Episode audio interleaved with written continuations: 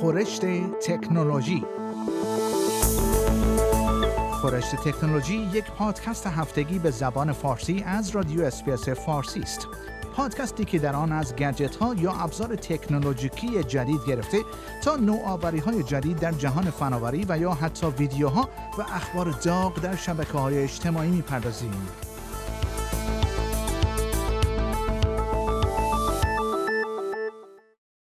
گروه های حامی سلامت کودکان با ارسال نامه‌ای به مارک زاکربرگ رئیس فیسبوک از او خواستند تا از برنامه خود برای راه اندازی یک اینستاگرام کودکان صرف نظر کند. چرا که معتقدند اینستاگرام می‌تواند تهدیدی جدی برای سلامت کودکان باشد. به گزارش news.com.au یک گروه با عنوان کارزاری برای کودکی بدون تبلیغات با ارسال نامه‌ای به آقای زاکربرگ اعلام کرده است این پلتفرم مبتنی بر تصویر خطری جدی برای سلامت و حریم خصوصی کودکان است. ماه گذشته فیسبوک برنامه خود را برای ایجاد یک اینستاگرام برای کودکان اعلام کرده بود که به کودکانی که کمتر از 13 سال سن دارند اجازه خواهد داد تا یک حساب داشته باشند. اما این حساب باید توسط والدین آنها مدیریت شود. کاربرانی که می‌خواهند از پلتفرم کنونی اینستاگرام استفاده کنند باید بیشتر از 13 سال سن داشته باشند. اما گروه های حمایت از سلامت کودکان و نوجوانان هشدار می‌دهند چیزی وجود ندارد که مانع دروغ گفتن کودکان در مورد سنشان شود. در نامه این کارزار آمده است نسخه کنونی اینستاگرام برای کودکان زیر 13 سال امن نیست و برای محافظت از میلیون ها کودک که درباره سن خود دروغ گفتند تا بتوانند حساب اینستاگرام داشته باشند باید کاری انجام شود. در این نامه همچنین هشدار داده شده است راه اندازی یک نسخه اینستاگرام برای کودکان زیر 13 سال نمی تواند یک راه حل مناسب باشد و می تواند کودکان را در معرض خطر جدی قرار دهد. این گروه نگران تاثیر اینستاگرام روی یادگیری مهارت‌های اجتماعی و تفکر در سنین اولیه کودکی است. و خبر بعدی شرکت اپل ابزار جدیدی تولید کرده است که به کاربران این امکان را می دهد تا از طریق تلفن همراه هوشمند خود وسایل شخصیشان را پیدا کنند. این ابزار جدید که شبیه یک سکه فلزی است که روی یک جاکلیدی چرمی نصب شده است به کاربران این امکان را می دهد تا وسایل خود را از طریق بلوتوث پیدا کنند. این ارتک ها می توانند به جاکلیدی، کوله پشتی، چمدانها یا هر وسیله دیگری وصل شوند. این ابزار جدید می تواند به افراد فراموشکار کمک کند تا وسایل خود را گم نکنند. و خبر بعدی ایلان ماسک میلیاردری که بنیانگذار شرکت‌های مانند تسلا و اسپیس است اعلام کرده است به مخترعانی که بتوانند راهی برای جمعآوری دیوکسید کربن از جو زمین پیدا کنند جایزه 100 میلیون دلاری خواهد داد. به گزارش ABC و اظهار داشت فعلا ما فقط یک سیاره داریم حتی اگر احتمال وقوع یک فاجعه یک دهم درصد باشد چرا باید چنین ریسکی را قبول کنیم؟ این پیشنهاد جایزه به مدت چهار سال یعنی تا روز زمین سال 2025 معتبر خواهد بود. آقای ماسک گفت این اختراع باید این قابلیت را داشته باشد که بتواند سالانه هزاران تن دیوکسید کربن را از جو زمین جمع کند و بتوان این میزان را به تدریج افزایش داد. شرکت کنندگان در رقابت برای دریافت این جایزه باید برنامه حداقل 100 ساله برای جمعآوری دیوکسید کربن داشته باشند.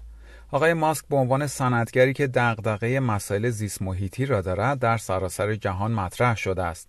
او توانسته از شرکت تسلا که تولید کننده خودروهای برقی است را به ارزشمندترین شرکت خودروسازی جهان تبدیل کند.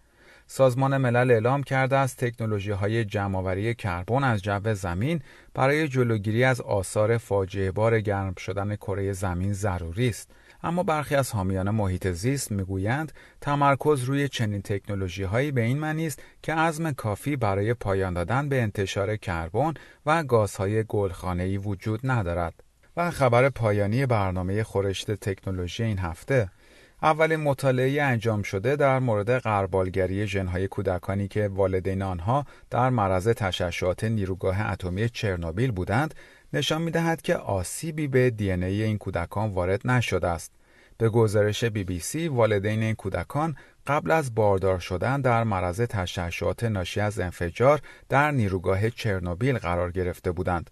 در سال 1986 راکتوری در نیروگاه اتمی چرنوبیل منفجر شد. به گفته سازمان ملل انفجار این راکتور منجر به انتشار دودی از مواد رادیواکتیو در اروپا شد. شرکت کنندگان در این تحقیق همگی پس از این انفجار باردار شدند و تمام ژنوم فرزندان آنها که بین سالهای 1987 تا 2002 متولد شدند بررسی شده است. در این مطالعه هیچ جهشی که ناشی از در معرض تشعشع قرار گرفتن والدین باشد در کودکان دیده نشده است. یافته های این تحقیق در ژورنال Science منتشر شده است. پروفسور جری توماس از امپریال کالج لندن دهه ها به مطالعه بیولوژی سرطان به ویژه تومورهایی پرداخته که با آسیب ناشی از اشعه مرتبط هستند. خانم توماس توضیح داده که این تحقیق جدید اولین مطالعه است که نشان می‌دهد حتی وقتی افراد در معرض دوزهای نسبتاً بالای اشعه قرار می‌گیرند تأثیری بر فرزندان آینده آنها نخواهد داشت این مطالعه بر روی فرزندان افرادی صورت گرفته است که در پاکسازی مکانهای اطراف نیروگاه چرنوبیل شرکت داشتند همچنین بر روی کودکان شهر پریپیات که زمانی در نزدیکی نیروگاه چرنوبیل قرار داشت و سایر کسانی که تا شعاع 70 کیلومتری از این نیروگاه در زمان انفجار زندگی می کردند. دکتر استفان چانوک از محققان ارشد در انستیتو ملی سرطان آمریکا گفته که تمام اعضای خانواده ها در این تحقیق حضور داشتند.